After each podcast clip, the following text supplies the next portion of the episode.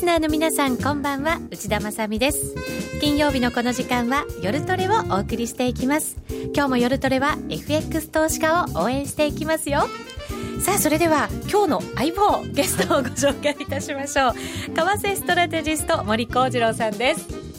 こんばんは。よろしくお願いいたします。CM 中に森さんが私のピーナッツを食べてくださると、はい、柿の種の、はい、食べますよ。ありがとうございます、はい、じゃあ私は柿の種を、はい、担当していこうと思いますが。今日はこんな2人でお送りしていきますけれども、テーマは次なる市場のテーマと注目点というそうですね。はい。まずまあ現状の分析からですね、はい、値動きの背後にあるストーリーを探りながら、はい。はいまあ、先週ビッグイベントを通過しましたので、ただしそれがですねどこまで消化されてきているのかなとい。うところも今日ね皆さん方にじっくり聞いていただいて向こう12か月ちょっとこれね春の嵐が来る可能性もありますので事前にその辺のところをねちょっと2人ではいそうですね。探っていきましょう。桜の花が飛ばされない程度の風だったら本当は一番いいんですけどね、はい、はい、どんな風が吹くのかじっくり今日は伺っていきたいと思います。その後は FX 取引をもっと楽しむためのコーナーもあります。ツイッターや番組ブログでぜひご意見ご質問随時受け付けておりますので皆さんお寄せください。番組の中で取り上げていきます。それでは今夜も夜トレ進めていきましょう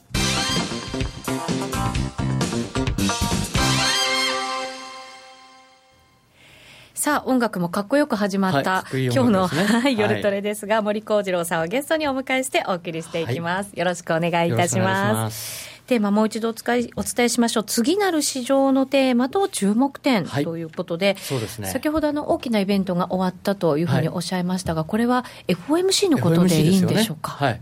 まあ当面やっぱり市場というのはですね、うん、今年最大の注目イベントとしては、まあ当局がいつ利上げを開始して、その後どれぐらいのペースでえ金融正常化を進めていくんだろうかということで、まあ、先週ね、そのイベント、最初のステップというところを言ったんですけども、はい、その辺のところでですね、うん、マーケットがどのように受け止めて、どう反応してきてるのかと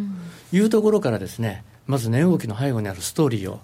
探っていきたいと思うんですけども、はい。はい、森さんの話いつも本当にストーリーになってて すごく分かりやすいんですよね。ありがとうございます。先日伺った時も目から鱗のストーリーを教えていただきましたが、今日も気になるところですよね、はい、はい、まずですねこれ資料1としまして、現状分析、うん、あのー、ここにチャートがですね4つありますね、うん、はい。左上がこれ世界の主要株価指数。はい。株ですね、えー、そうですねアメリカの市場参加株価指数から、うん、まあ、これあの、まあ、先進国中心に並べてあるんですけども、はい、これ、今週に入ってからですね、アメリカの市場参加株価指数は、一度も上がってないんですよ。4連続マイナスですよね、4日続落ですよね。ついこの前まで非常に強い動きでした最高値更新したのが、今年3月2日ですよね。うん、はい、であの FOMC 終了後のアメリカの株はどういう反応したかというと、どうでした？あの日は上がりましたよね、確か。そうです。その当局は利上げを急いでないということで、ええ、あこれはもう延長戦に入ったんだと。金融緩和相場の延長戦ということで、株高で反応しましたよね、うん、で利上げは遠のいたっていう、そうなんですそういう判断、ね、前向きに捉えて、まあね、それで株高になっていきまして、え、でその中で発表されてきた経済指標というのは、まあ、軒並み悪いのが出てきたんだけれども、悪い指標は良いことだと、これはまあ当局がそこまでね、余裕を持って見てくれるでしょうということで、まあ、つまり、まあ、金融緩和の状況が長引くでしょうという、延長戦ですよね、これも。それで株高だったんですが、かなり前向きな捉え方でしたよね、前向きでしたね、ちょっと、えー、はい。ところが今週に入ってから4日続落で、えー、ファンドマネージャーたちがベンチマークとする S&P500、はい、これ、年初来の上げ、全部帳消しにしましたね、昨日で。でニューヨークダウも下げなんですね。そうです。ニューヨークダウも昨日で年初来の上げを全部帳消しにしてますよね。はい、はい、うん。ちょっとやっぱり嫌な下げがアメリカに起きているという判断でいいんでしょうか？そうですね、これ、どうしてこういう株の下げになってきてるかっていうことなんですよ。ええ、はい、で、あのー、一昨日ぐらいまではですね、アメリカの株が下がっても、他は高かったりとかしてたじゃないですか。はい、まばらでしたよね、まだら模様というか。はい、はい、はいところが昨日あたりからもう全部下げてますよね。で今日も日今日は日経平均が5場からも突然、はい、はい、何の材料もないみたいなことのところからですね、まあ、円債市場がね、うん、急落して、まあ、金利が急騰したわけですけど、円金利が。はい、その中で、まあ、株ががっと下がってきてるんですけども、ちょっと嫌な下げ方ですよね。はい、で、まあ、日本市場というのは、クジラが5頭いるというふうに言われて安心感あったんですが、実は信託銀行、そのまあ、信託というのは、まあ、公的マネーの、うん、まあ、その代理勘定みたいな形で動いてますから、はい、ところがよく見てみると、あれですよね、売り方に投資主体別の売買動向を見てみると、その信託銀行も売り手に回ってますよね。はい、ということは、先物指導で外国人が買ってきたと、うん、煽って。という感じになってますよね、うん、しかもその外国人というのはどういう種類かというとですね、値毛足の速いヘッジファンドであるというところなんですよね。うん、そうなってくると、まあ、これまでしっかりしていた日経平均、ね、為替がどう動こうが高かったんですが、ちょっと今日みたいな動き方すると、来週からちょっと怖いですよね、うん、本当そうですね、なんかこのところ、外部環境は置いて、日本株は上がるっていうことだったんですけど、ね、嫌な感じで外部環境をまた取り入れ始めたなっていう感じですもんね。ユーロ圏でもですね、えー、ドイツはもう経済指標っていうのは、今、むちゃくちゃいいですよね、絶好調みたいな感じで、はい。はい、アメリカの景況感が下向いてるのに、ドイツの方ですと iPhone にしても GW にしてももう、ね、昨年の10月をボトムに V 字半島ですからね。でそんな中で最高値更新し続けたのがドイツのダックス指数だったんですが、はい、昨日見てくださいよ。これ連続でドイツも売られてるんですよ。これまた嫌な感じですよね。そうなんですよ。ですからこの株安っていうのはちょっと要注意なんですよね。はい、これ重要なシグナルなんですよ。うん、はい。で一方ですね、このコモディティは全面高ですよね。原油が上がってきましたね。そうですよね。原油はまあイエメンのまあ軍事介入という問題もありましたけれども、ええ、ただイエメンというのはあのね、大きな産油国でもないですから、サウジがですね軍事投入するということになってくると、これ、本格的に原油が急騰する可能性あるかもしれ知れませんが、はい、そういう状況にはないだろうと、まあ、見てますけど、ただ、コモディティが反発して、まあ、当然あの、アメリカの株っていうのは、エネルギーの構成比率高いですから、うん、本当は株高に寄与していいものが、実は株も売られてしまってるよというところなので、ちょっとね、このアメリカの株は要注意と。要注意。で、為替の方はですね、ええ、まあ FOMC 後の、まあ利上げ時期が後ずれするというようなことで、ドルが全面的に売り戻されていると。はい、で、ユーロが、まあ買われてきてるという、そういうところの、まあ動きですよね。はい。切り返し見せてきてますね、はい、ユーロがね。ですね。ええはい。これがとりあえず、今のところの値動きの背後にあるストーリーと。うん、はい。はい。ただまあ、世界の株が同時に売られているというのはですね、アメリカの景気に対する先行き不透明感、うん、つまり年初まではアメリカ経済一人勝ちと言われていたものが、その修正という動きですよね、もう経済指標といいますか、まあ、1、3月期の GDP はこれ、軒並み下方修正来てますよね。うん、はい。まあ、これ、後ほどちょっとお話しますけど、はい、そういうことになってきてるというところですよね。はい、なんかちょっと心配になってきますね、そうなると。はい、でじゃあちょっとね、はい、FOMC のメッセージをね、ここで FOMC のメッセージ、はい、見てみたいんですけど、ちょっとページが、あ出ましたか、大丈夫そうですか、はい、はい、えー、資料先に送りました。そうですね、はい、資料2の方ですけども、うん、はい、はい、ここに FOMC からのメッセージが隠されていると。はい、はい。まあ、基本的にここで言いたかったのは何かというとですね、そのガイダンスですよね、うん、まあ、金融正常化に際して、これまではその忍耐強くなれるということで、忍耐強くの意味合いっていうのは何でした？えっ、ー、と、金、えっ、ー、と、金利を上げるのが先？向こう2回号までは、はい、向こう2回号までは利上げはしないという、はい、これはカレンダーベースの時間軸だったんですよね。はい、で、カレンダーベースの時間軸と、今まではこれ、経済データ次第であるということも声明に入ってたわけですから、はい、整合性取れてなかったですよね。うん、だから今回、カレンダーベースの時間軸である忍耐強くというものは外したと、うん、はい、そうすると整合性が取れた内容になった。そうですね、今後は経済データ次第で、うん、まあ、金融正常化、つまりリフトオフっていうふうに彼らは言ってますけども、利上げに動けるよと、うん、ですから、今回はあの声明文の中に、4月の会合では利上げはないだろうということを言っちゃってますから、はい、最短では6月ということなんですよね。はい、ところが、このポイントのこれ、2つ目になってくるんですけども、うん、あの四半期ごとのですね景気見通し、出してますよね、それとあの金利予測出してるんですけども、これ、軒並み下方修正しましたよね。はい、ですから、昨日あのウォール街のコメントの中にあったじゃないですか、マイケル・ジャクソンのビリー・寺院はい、はい、えー、ムーンウォークムーンウォークですよね、ね、はい、はい、忍耐強くは外しておこれ利上げに向けて前に進んだかと思ったらね景気見通しと金利予測を下方修正して、すっと後ろに下がって下が前に行くと見せかけて下がった、はい、はい、ムーンウォークですよね、うん、というようなふうに言ってましたけども、じゃあ、この景気見通し、どういうふうになってるかっていうところをですね、うん、ちょっと資料ね、はい、見ていたいんですけども、はい、ここにですね、実は重要なメッセージが隠されてるんですよ。この下方修正の中にですか、はい、そうなんですよ。ですからね、これ、リスナーさんにもぜひね、考えていただきたいんですが、うん、2015年、これあの、年末、まあ、GDP に関してはこれ、第4四半期のことを指しています。はい、はい、でこれ、下方修正してますよね、はい、2.6、3.0っていうのは、これ、昨年12月の時の予測でしたよね、はい、これ、23から27ですよね。下方修正ということは、これ、景気はどういう方向ですから、減速ですよね。悪くなるっていう。方向ね、今よりも悪いってことですよね。はい。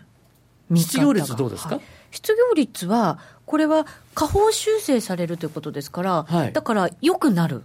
方向、はい、景気が減速する方向で、雇用が拡大するっていうことを言ってますよね。言ってますね。矛盾してませんか？おかしいですね、はい、本当だったら景気が良くなって、雇用も良くなるっていう方が、ね、ですから GDP でこれ、成長率が減速するんだったら、通常であれば失業率は上がりますよね。うん、はい、そうですね。ところがこれ、下方修正してるということは、ここに2つ目のメッセージがあるわけですよね。うん、どういうことかというと、景気が減速しながらも失業率が改善していく、つまり雇用が増えていくということは、雇用市場に引き続き slack、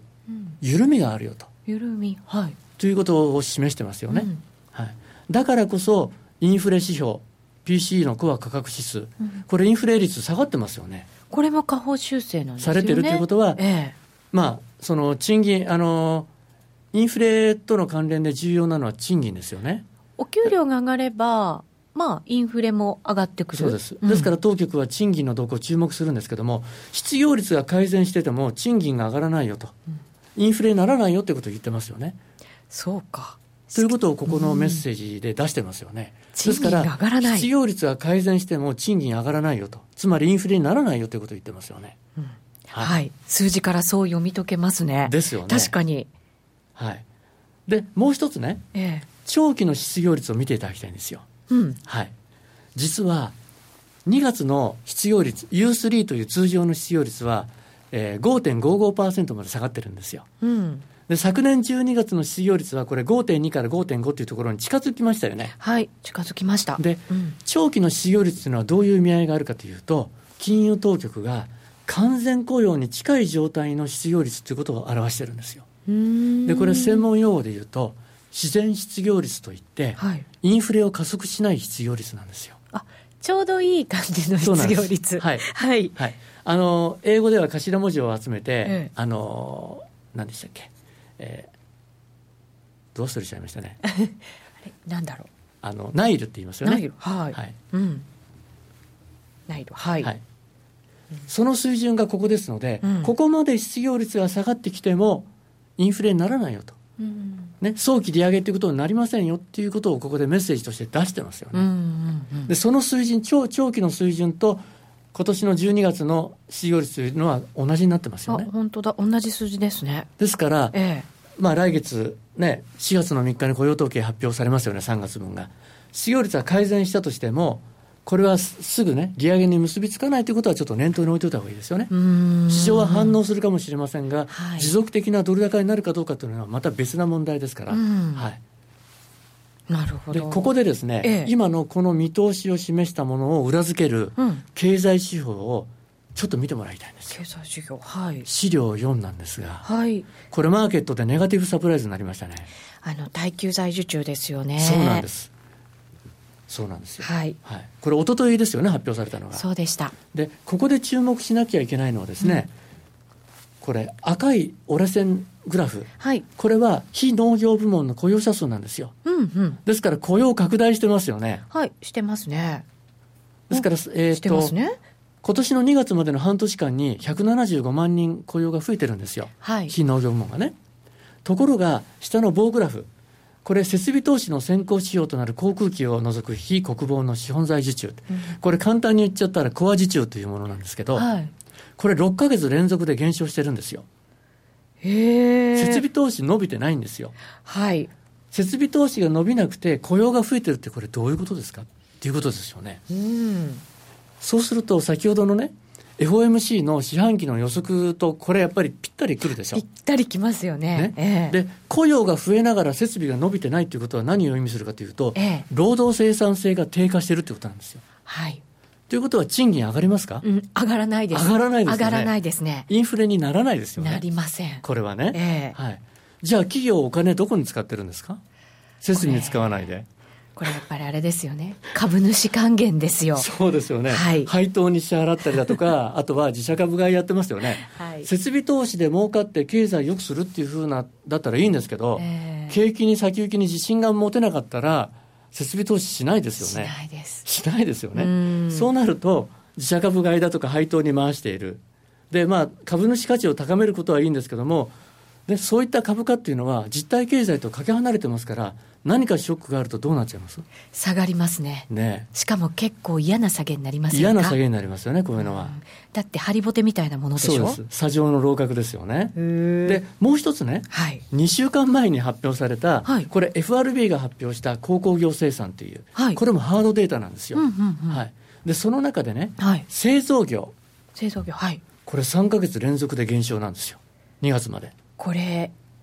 やばいですね。やばいですよね。やばいですよね。1990年以降で、製造業の生産が3か月連続でね、これ以上続けて減少したのは4回だけしかないんですよ。え、それだけしかないんですか？ないんです。ここに出してますけど、うんはい、その4回のうちの3回が景気後退局面なんですよ。うん。はい。やっぱりやばいじゃないですか。やばいですよね。で、今ね、アメリカの経済絶好調というふうに言ってましたけども、景気拡大に局面に入ったのは2009年の6月からなんですよ。はい。ですから、あと2か月すると、景気拡大7年目に入りますから、もう成熟期ですよね。それってサイクル的には、もう景気が後退期に入ったっておかしくないっていうことですよね。もう山は通り過ぎましたよね。うん、はい。で、今度景気の谷に向かっていくところですよね。うん循環的にはね、はい、だからもう成熟期に入ってますから、いつ景気後退に入ってもおかしくないっていう、そういう循環はあるわけですよ、うん、ただ伸びることもあります。しかし当局としては、金融当局としては、やっぱり経済に何かあったら、支えていかなきゃいけないわけですから、その時に、今、利下げできます？できないです、今、ないですからね。金利ないですよね。はい、ということは、金融正常化を早く進めて、ね、利下げののしりしろを作らなきゃいけないと。はい、じゃあ、景気が後退しちゃう前に、本当はそののりしろを作っておきたい。作っておかなきゃいけないんですよ。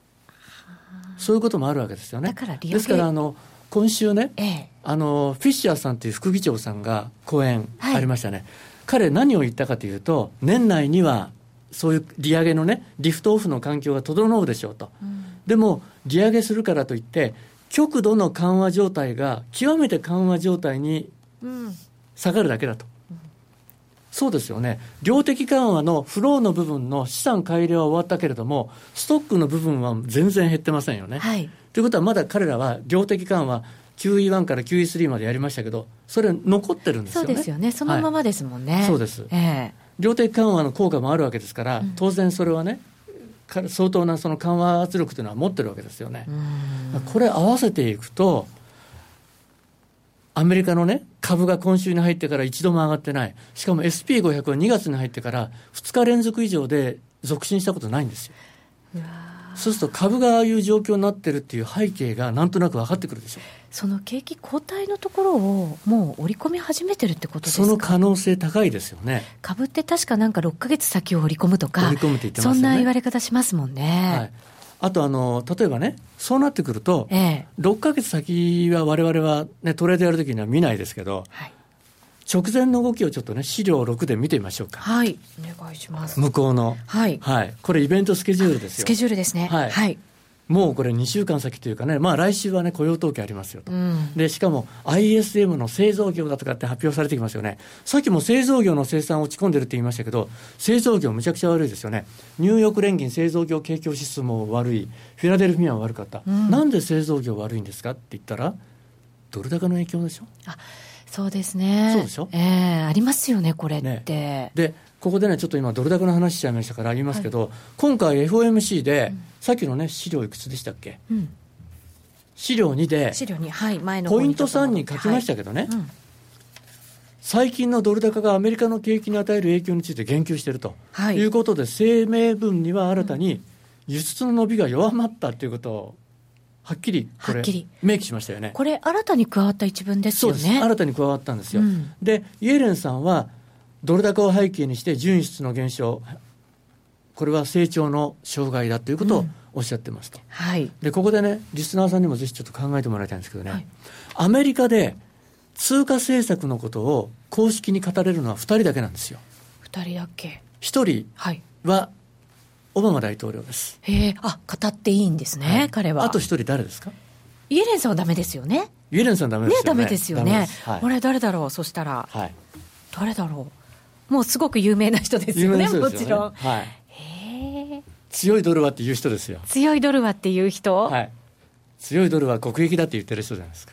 財務長官、はい、ルーさん？そうです。だから公式にね、通貨政策を語ることができるのは、大統領と財務長官だけなんですよ。ですから、金融当局は、金融政策の観点から景気への影響について言及することがあっても、ドル高政策についてどうだこうだは言えないんですよ。ですからただし、今の経済景気指標が悪くなってるのがね、一時的な影響なのか、ドル高の影響がどこまで続くのかっていうのはやっぱり見極めていかなきゃいけない、はい、これが景気後退につながっていくのかどうかというのはやっぱり見極めていかなきゃいけないんですけども、金融当局はドル高に対してのこの懸念っていうのは言えないわけです。ただあの、ルー財務長官も、常にお題目のように強いドルはアメリカにとっていいことだっておっしゃってますけども、はい、それには理由があるんですよ。へえ、それは本当に思ってることではなくて、何か理由があってそれはあのドル安の時でもそれ言ってますよね。言ってます。そうですよね。お題目ですから、お題目は唱えるものです。そうなんですよ。はい、ただし、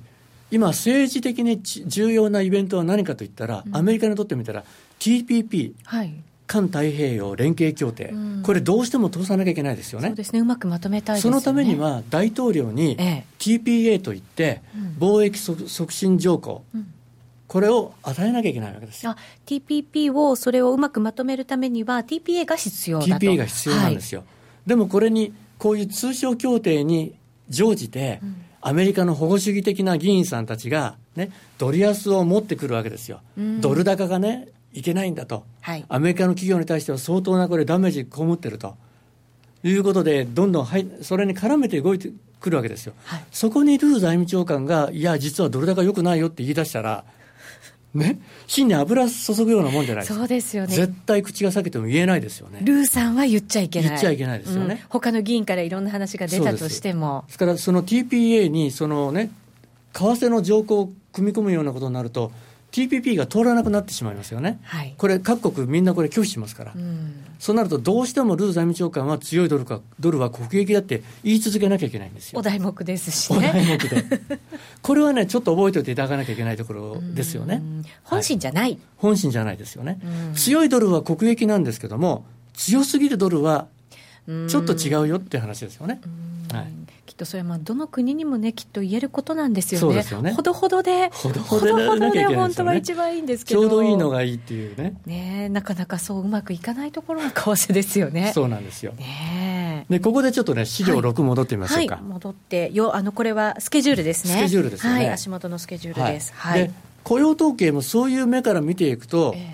非農業部門の雇用者数が伸びたとしても、うん、製造業よりもむしろ賃金体系の低いサービス業を中心に増えてますから、はい、ね、当然賃金は伸びないし、そうなるとドル高って言っても、発表直後の一過性の動きにとどまってますよね、うん、確かにそうですね。その辺はちょっとね、よく見とかなきゃいけないということです。はい、で次のイベントはやっぱりね、なんといってもアメリカの株ですよね。株やっぱりね、企業決算が8日から始まりますよ。アルコアから始まってきますけれども、はい、これね、グローバル企業っていうのは、軒並み、これ、ドル建てのね、収益ってこれ全部目減りしてきますから、うん、一産が好きだけど収まらないという話も出てますよね。わこれじゃあ結構ひどい数字というか、深刻な数字が出る可能性が高いですね。すよね。で、今回はこれ、現役予想出てますけど、ええ、現役は2009、えー、2009年の鬼畜以来ということですから。あそうなんですね。そうなんですよ。ですからこれちょっと、この決算というのは要注意になってきますから、で決算に続いて、次また重要なイベントあるじゃないですか。これは為替政策に関する報告書。報告ですよね。これ、結構動きますよね、為替そうですよね。えー、で前もってこれね、あの実際にこの中旬に発表するかどうか分かんないですけど、結構ずれますよね、うん、ずれますけども、G20 がワシントンで11日に始まるんですよ。はい、そうなるとね、これ、政治イベントとしては、この為替の報告書っていうのは、重要な意味を持ちますから、うん、G20 前に出る可能性もあるかもしれないですよね。ああ、そうですね、はい、それと、ここで注目しておかなきゃいけないのは、当然、ドル高っていうのは昨年のね、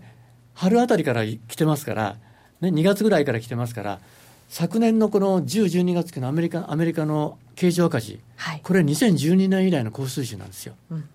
ね、でこれやっぱりドル高が輸出を抑制しているというのはありますけども、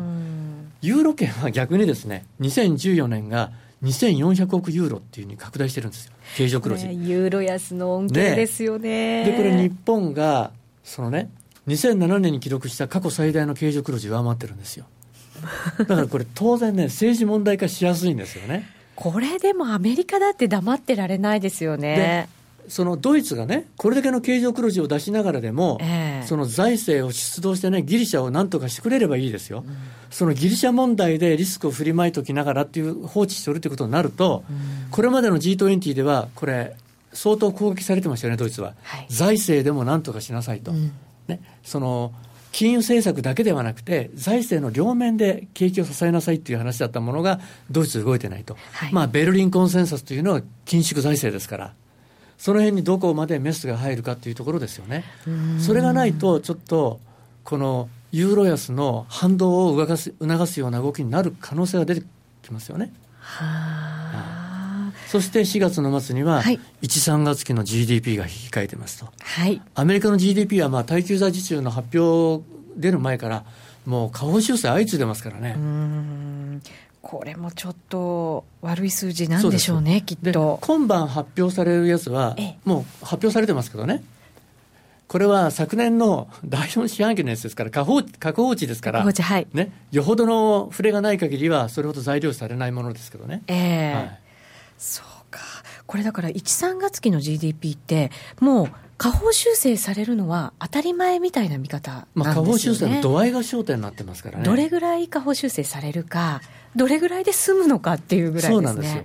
ですからこれね、思惑的な動きが事前に出てくる可能性もありますよね。うそうなってくると、これ、4月のこれ、イベントを見ていくと、なんかちょっとね、ドルにとってみたら、相当なリスクイベントになりそうなものばかりじゃないですか。これでも森さん、今の株価の動きって、これをもうすでに織り込んできてるでしょうね。始めてるというか、もう株は先取りしてきますから、ねえ。ー、でしかもこれから出てくる指標というのはね、先行指標という連銀の景況指数というのは軒並み悪化してますよね、うん、サービスを除いては、はい、製造業みんな悪化してますよね、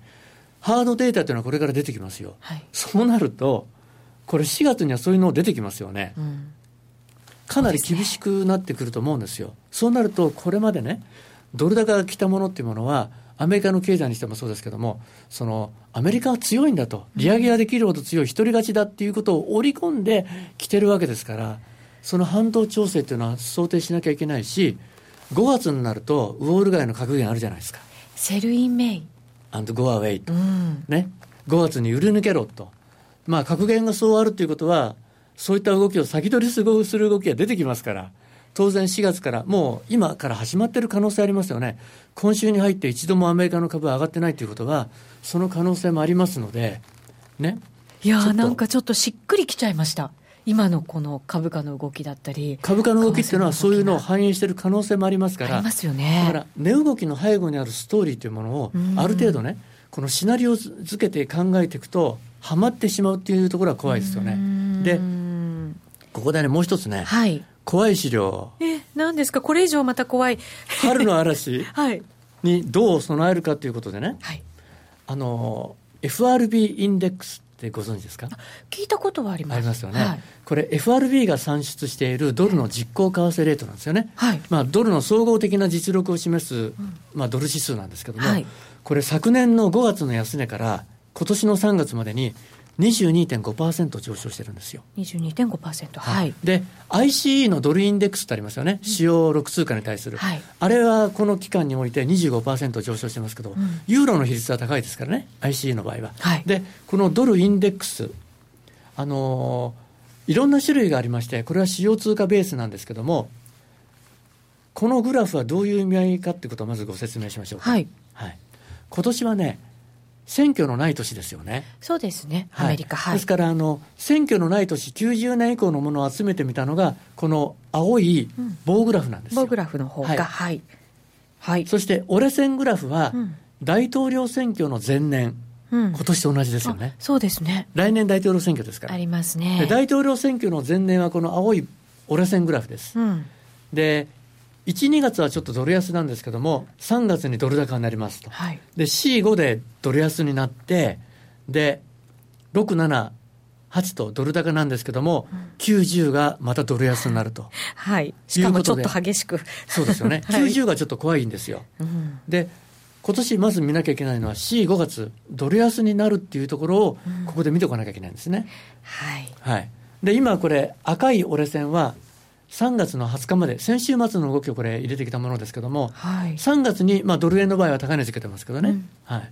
という動きになってますよと。うん、ですから C5 月にどれぐらいの動きに出てくるかと。いうことをちょっとね、見ておかなきゃいけないと。これ、主要通貨ベースですから、ドル円の動きとは直接的に比例するわけではありませんけれども、はい、こういう傾向があるということをね、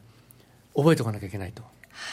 いうことなんですよね。なるほど、わ、かりました。ここでじゃあ一旦 CM を入れてまた後半伺います、はい、気になるレースが今すぐ聞ける。ラジオ日経のレース実況をナビダイヤルでお届けします。開催日のレースはライブで、3か月前までのレースは録音でいつでも聞けます。電話番号は0570-008460 0570-008460 0570を走ろうと覚えてください。情報量無料かかるのは通話料のみ。ガイダンスに従ってご利用ください。ソニーの卓上ラジオ ICF-M780N は好評発売中。デザイン操作性もシンプルなホームラジオです。ラジオ日経のほか AM、FM が受信できます。お休みタイマーと目覚ましタイマー機能付きで価格は税込1万800円送料500円。お申し込みは0335954730ラジオ日経通販ショップサウンロードまたはネットショップサウンロードまでさあ今日は森好治郎さんをゲストにお迎えしましてお話を伺っていきます。FOMC が終わって、そこから読み解くストーリーを中心にお話を伺っているわけですが、はい。はい、ここからは。そうですね。はいちょっと次は資料8ですよね。はい、資料8からいきたいと思います。はい、画面切り替えていきます。はい。はい、まあ、カレンダーベースでいくと、やっぱり市場関係者はね、どうしても忘れることができないのは、えー、 Sell in May ですよね。はい。はい。で、 Sell in May というと直近ですとね、2013年の5月。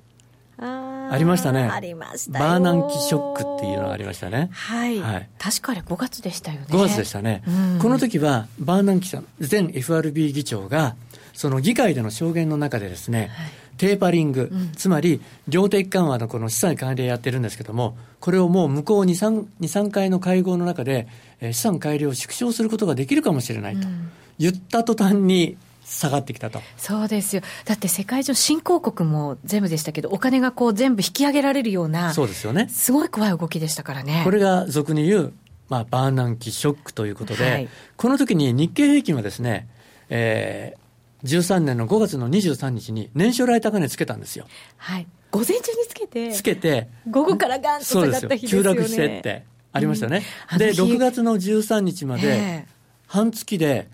3500円下がりましたよね。なんかね、背筋がぞっとしたのを今でも忘れないです、ね、覚えてますよね。市場関係者みんなもこれ、脳裏にしっかり焼き付いてますから。えー、で、ドル円は約10円。うん、9円99銭。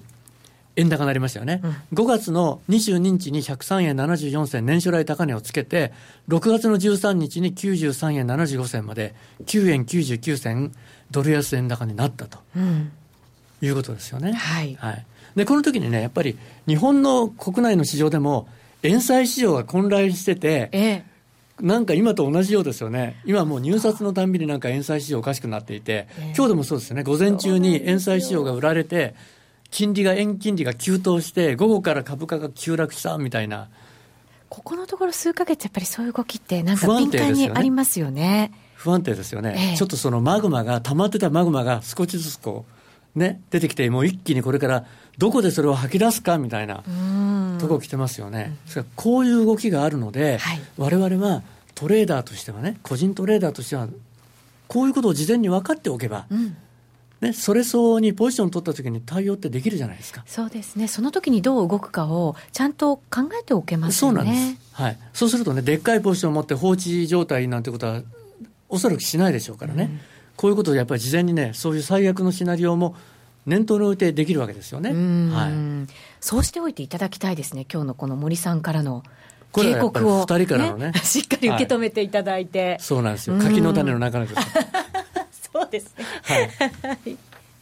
そこでね、はい、具体的に、はい。ね、ドル円だとか、見とかなきゃいけないじゃないですか、うん、そうですね、分析いただけますか？そうですよね、はい、ありがとうございます、はい、リスナーの皆さんももう待ってたよっていう、そうですはい、これ、まず週足なんですよね、はい、ドル円チャートの週足ですね、はい、はい、週足にですね、うん、あの波動を組み込んでますけどね、はい。はい、2011年の10月のボトムを起点に、うん、まあ、長期の上昇波動、これあの、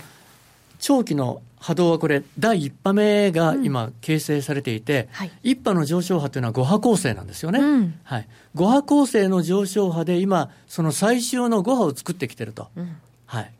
そうか、そういうところなんですよね。うん、だからこれちょっと矢印していきましょうか。はい、えー、ここの7557から1波いって2波のボトムつけるときに地高線は転速逆転で上に抜けていって、はい、ね、3波にここから入っていくと、うん、3波が13年の5月に高値をつけた、先ほどのバーナンキショックのとこですよ、はい、ここから4波にドスンと落ちて、三角持ち合いなみたいなものを作って、えー、えー、5波構成、5波に行くんですけど、うん、5波の1波目に行ったわけですよね。うんうんうん、この時に地高線は週足にぶつかって、またここで転速逆転を作って、それを週足を抜けていって、はい、えー、上昇波に向かっていくと。はい、でこの時に1波、2波、3波目で昨年の12月に121円70をつけましたと。うん、そして、えー、クリスマスの前に4波の下げをして、うん、三角持ち合いになるかと思いきや、これを上に抜けてきて、今5波の高値で3月の 10, 10日ですか。122円03円つけましたね。はい、つけました。はい、一瞬ね、つけましたよね。そうなんですね。はい、で、今、この最終の5波に来てますから、この5波が終わると、どうなるかというと、今度、体制の 2, 2波、ですから ABC ですよね、今度は。はい、3波構成ですよね、はい、の調整が入りますよと。ですから、ここは本当は、あのー、ね、売りで取ることもできるでしょうけれども、長期的な買いを入れるところでもあるわけですよね。はい、対税での今度大きな3波が待ってますから、それがいい円安になるか悪い円安になるかはまた別としてですよ。はいトレンドとしてはね。トレンドとしては円安に行くっていうことですから、えー、ただ、比較的大きな調整がこれから待ってるよっていうことがありますので、とりあえずはね、目先はまだこれ、私、5波が続いてるというふうに見てますので、えー、ただし、日柄的にはですね、昨年のこの3波のトップから、えー、3波じゃないです、すいません。ここのバーナンキショックから、はい、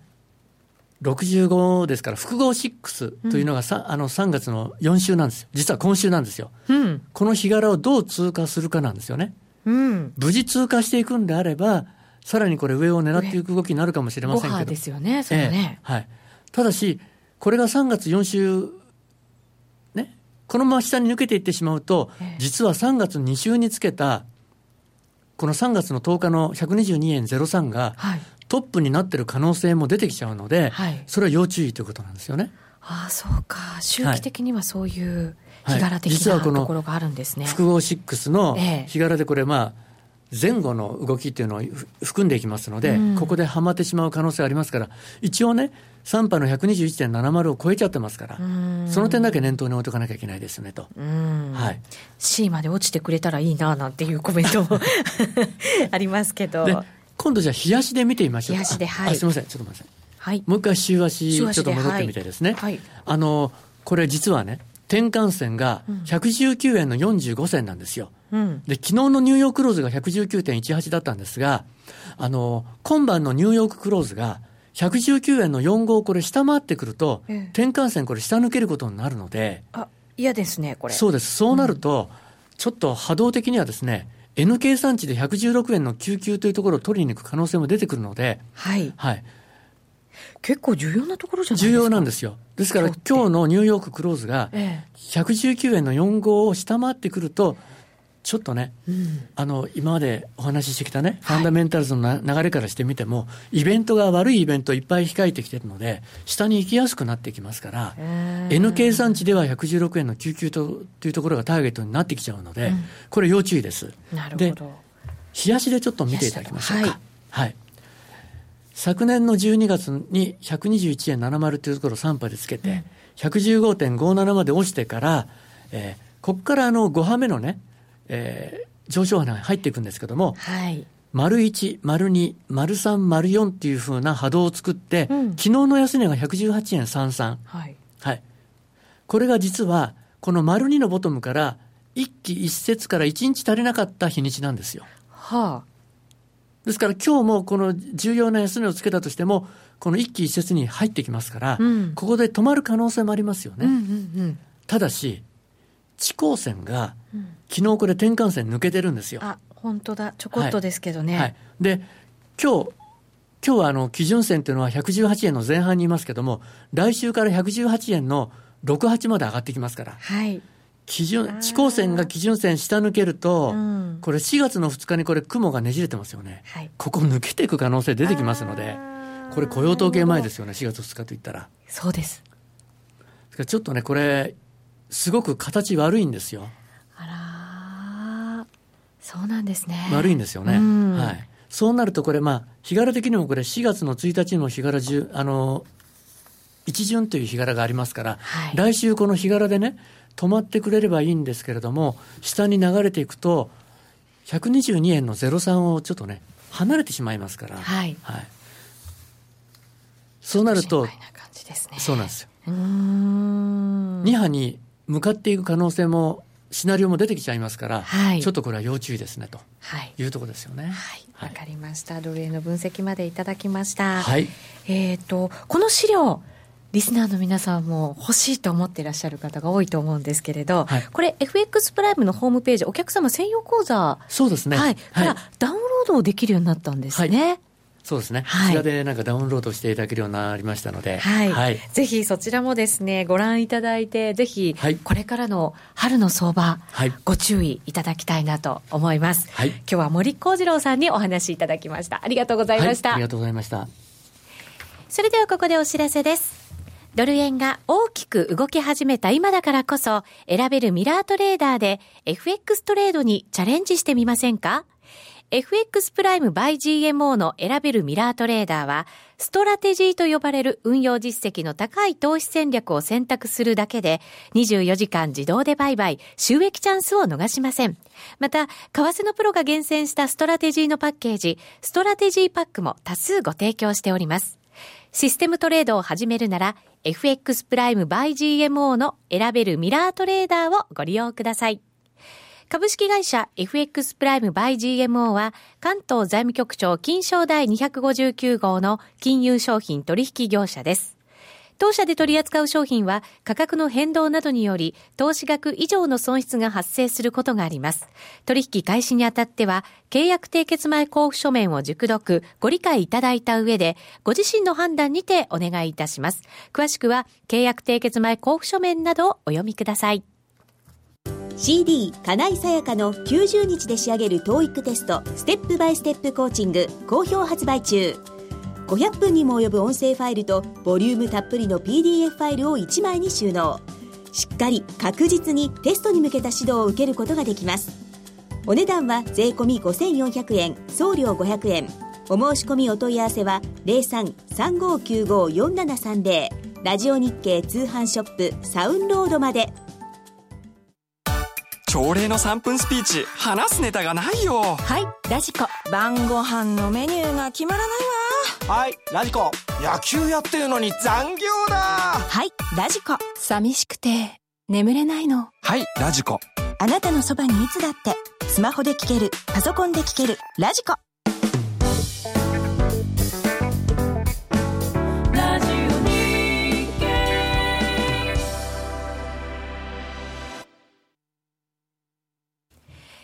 夜トレ、高野康則の今夜はどっち？このコーナーは、真面目に FX、FX プライム by GMO の提供でお送りします。ここからは FX 取引を真面目に、そしてもっと楽しむためのコーナーです。高野さん、よろしくお願いいたします。ますそしてミシェルお願いします。まずは高野さん。はい。来週のスケジュールから。来週は、はい、えー、雇用統計なんぞがございます、ね、1か月早いですね、はい、経つのがね毎回こんなこと言ってるような気がします。けど早すぎて。だってあっという間に今年4分の1終わっちゃいましたよ、えもう4分の 1? そうか。えー、どうしよう。なんか何もやってない気がする、うん、もう勝ってるかなと思ったらもう春とかね。ね本当ですよ。嫌ですね今年こそは FX っていっぱい税金が払えるようになりたいと思うんですけど、はい、まだ無理っぽい。い。やいやいやまだまだ。まだまだチャンスあります、ね、今年4分の3残ってますから、はい、プラスで考え、プラス方向で、はい、そんなじゃあ経済指標なんかが発表されるのを一つ一つこなしながら、ね。まあ、あと単価もありますけどどうなんですかね。今日の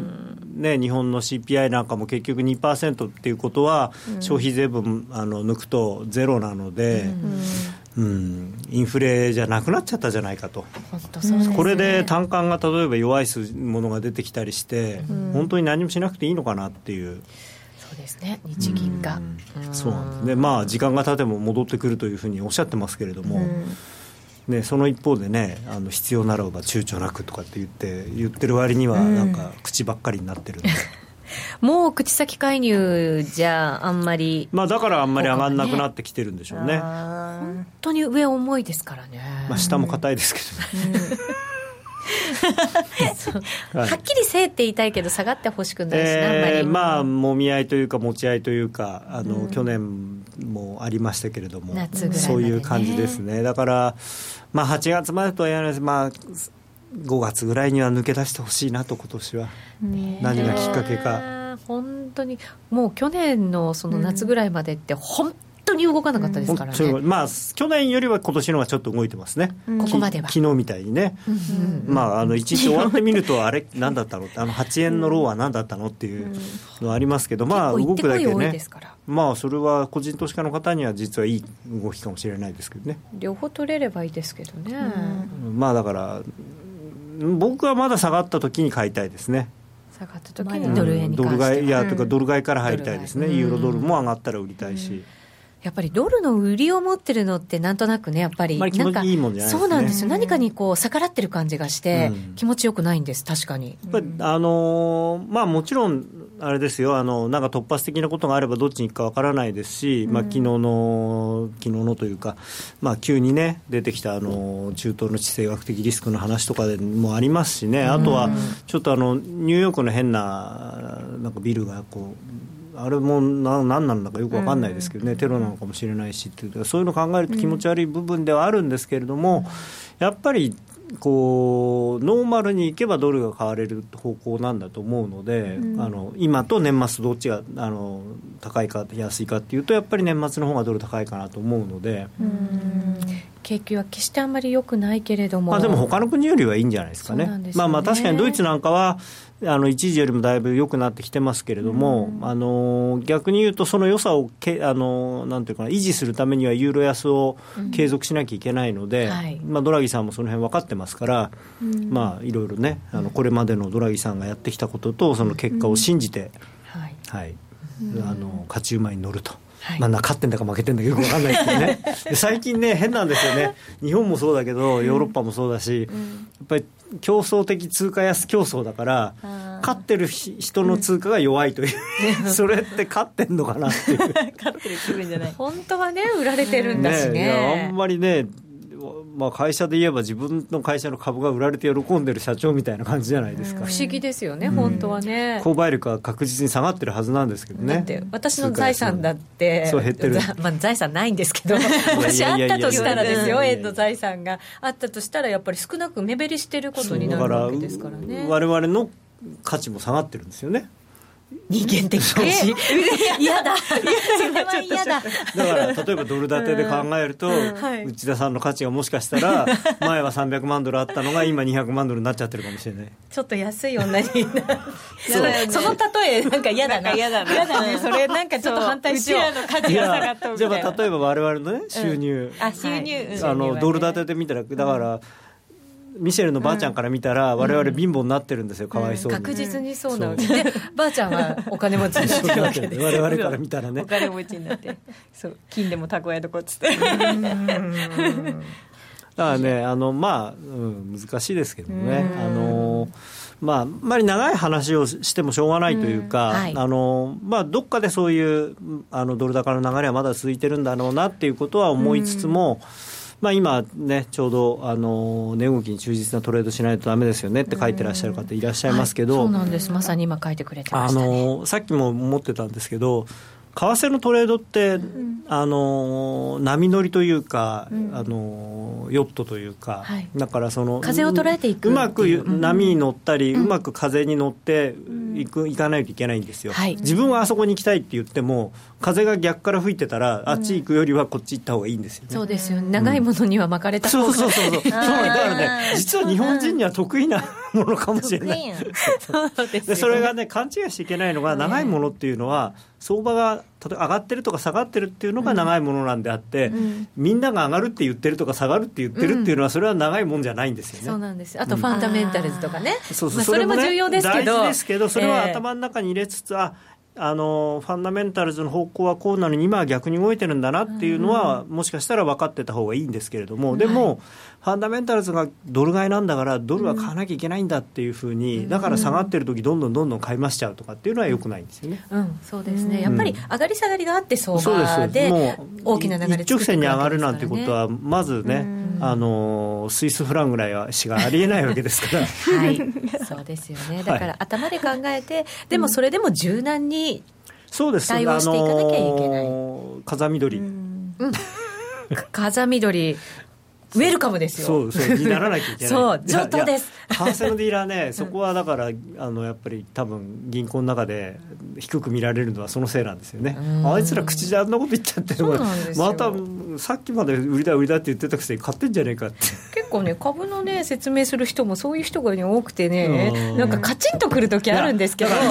反応できないの。なんていうんですか株なんかでも。まあ、いわゆる長期投資で言えばだと、やっぱりシナリオを描いて、うん、その下がったところで拾うとかっていうの大事なんですけれども、うん、あのデイトレーダーというか、特にあの証券会社のディーラーなんかは、そんな関係ないんですよね、下がってりゃ売るし、上がってりゃ買うしっていう、で FX はあのレバレッジが効く商品ですから、そうやらないと損なんですよね、そんな、塩漬けでね、そんな何年も何年も持ってたってしょうがないわけじゃないですか、まあ、株だったら、ほら、それでもまだ配当が入ってきたり、まあ、それでも株でも本当はね、売り買いした方がいいんですけどね。タイミングをね、しっかりだから、ちゃんと利確もしながら、また安いところで拾いながらでできたら、本当は最高だし。そうなんですよね。まあ、ただ、株の場合、手数料が高いんで、それをやると、なかなか厳しいっていうことなんだと思うんですよ。だから、FX はね、あのほとんど手数料ないですから、実質ゼロですからね、だからそういうふうにできる。だから、こっちの方がいいんです。そうですよ。そうだ。そうだ。私ももっと強く言わないと、言い返さないとダメで迷うけど、迷うけどいい。迷うけど、リミット幅とか迷うけど。うん、でも逆に言うと、だって本当あの FX の、まあなんていうのかなあんまり細かく利確したり損切りしたりしてるときりがないっていうのはあるけれども、結果ね長く持ってればよかったじゃんって時ももちろんありますけどね。株で言えば、あの下手したらもう1円とか2円で売ったり買ったりしてるような話なわけじゃないですか、はい、だからまあでもうん、ややっぱり僕はあれだと思いますよ、数十銭単位で損切りをして、うん、円単位の利食いをしてっていうのを繰り返すのが一番いいよ、うん、いいのと、あと、それ以外にさっきのユーロドルの1.1のショートじゃないですけど、はい、あのお宝ポジションで中長期1000ポイント抜くぞっていうポジションを、な2本立てで持つのが多分一番いいと思いますね。そうですね。上手になんかやりたいな、そうそう。中長期のポジションと短期のポジションを完全に頭の中で分けて、やると。企業にね柔軟にやっぱりそうですそうです、あのドラギさんと同じです。あの ECB の資産買い入れ柔軟性を持たせると、はい、そこにつなげてくれました。なんかちょっと上質な感じになりましたよ、かっこいい、なんか。それは僕のマリオと一緒ですから。マリオと一緒、めっちゃ身内みたいなんですけど、まあだからなんていうのかなジャネットのように信念を持つことは大事だけれども、うん、マリオのように変わり身早くという、うんうん、そうですね。そうありたいなと発言はそういうふうに取れないんですけどなんか 高野さんだからそういうふうに取れるんですけど私はその度に迷いが出てくるっていう。何が言いたいんだろうつまりみたいな、まああのー、目的のために手段を選ばないということで、だから、あの FX も利益を上げるというのは目的なんだから、別に、そのなんていうの？かな。まあ、自分で作ったルールにをすごく守るっていうのは一番大事だと思うんですけれども、うん、あのそれ以外のことにはあんまり柔軟になった方がいいと思いますね。ん。そんな中、うん、来週注目していくべき通貨ペアは一体何でしょうね、うん、そうですね、まあ、ちょっと来年新年度入り来年じゃない来週新年度入りなんでそれは来年は新年度入りますよね。そうです。新年度です、はい、来週新年度入りということもあるので、あのーちょっとですね、やっぱりドル円安方向に動きが出始めないかなと、まあ、ただ、水曜日に新年度入りして、金曜日に雇用統計なんで動きづらいことは動きづらいんですけど、あのまあ、今のこうずっともみ合い持ち合いの相場、どっちかに抜けるとすれば、来週、まあ、いい雇用統計が3か月連続で出て、上に抜けるっていうパターンの方があまああるありそうかなと。思いますね。はい、うん、いい雇用統計がじゃあ出てきて、はい、ドル円。だから金曜日の雇用統計よける、うん、まあちょっと今からね来週の話してもしょうがないですけど、うん、来週のっていうか、金曜日いい数字が出たら、私は素直に買いでついていきたいですね、ただまああとはどうだろうなまあ、月曜日の,、ね、あのドイツ、それから金あ火曜日のユーロ圏の消費者物価指数が出るので、